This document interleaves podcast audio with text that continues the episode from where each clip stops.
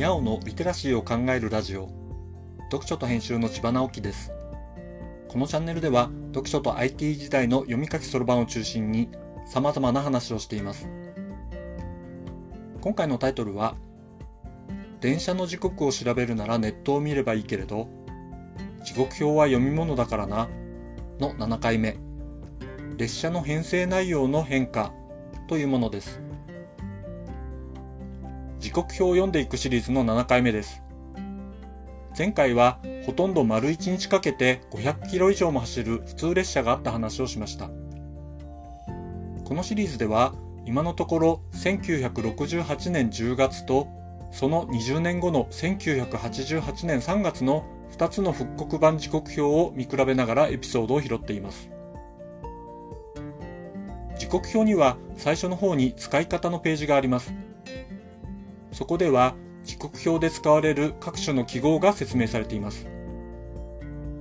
時刻表には列車の発着時刻が書かれているというのはまあ当たり前なのですが、その他の情報もたくさん載っています。例えば列車名です。急行や特急などの目的地にできるだけ早く着くために設定されている列車には通常相性がついていますよね。鉄道が最速の交通手段だった頃には、もちろん早く着くことは重要だったわけで、そのような列車は時刻表の上でも素早く識別できるのが望ましいということになります。ですから、時刻の数字の並びの邪魔にならない形で、列車の種別や相性をうまく表現しなければならず、そのために各種の記号を使うわけです。もう一つは、列車の中の座席構成を表すものがあります。座席の種別で真っ先に思い浮かぶのは予約の有無ではないかと思います。指定席と自由席ですね。さらに少し高い料金を支払ってもいいからゆったりした座席を使いたいというニーズから優等サービス座席が設定されることもあります。新幹線が広がり航空機輸送が当たり前になった現代ではほとんど見かけなくなりましたが、夜を徹して走る列車には寝台車がついていましたし、長距離、長時間を走る列車には食堂車もありました。時刻表ではその列車にどんな種類の車両や座席があるか一目でわかる工夫があるのです。さて、1968年と1988年ではこれらにどんな変化があるのでしょう？まず目を引くのは優等サービスの呼び方の変化です。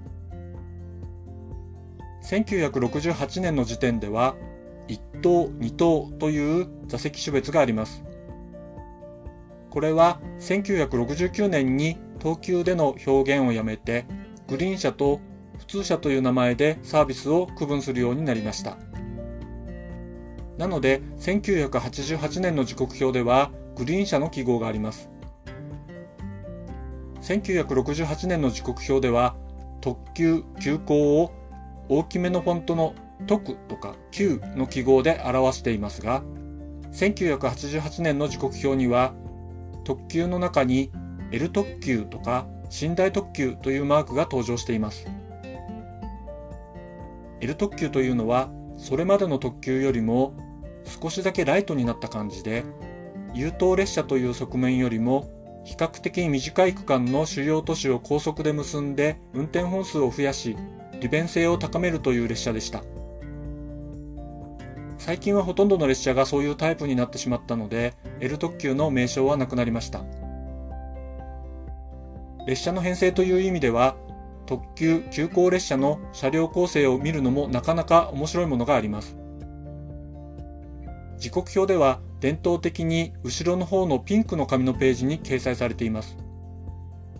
何両編成で何両目が指定席、自由席、食堂車などということが列車ごとに描かれています。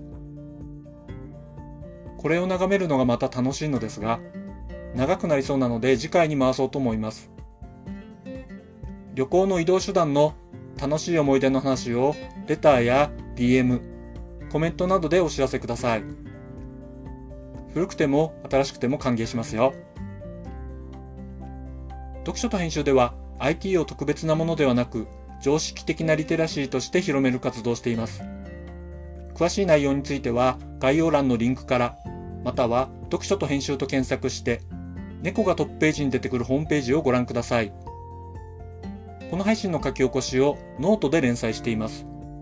概要欄にリンクがありますので、フォローいただけると嬉しいです。今日もワクワクする日でありますように。千葉直樹でした。ではまた。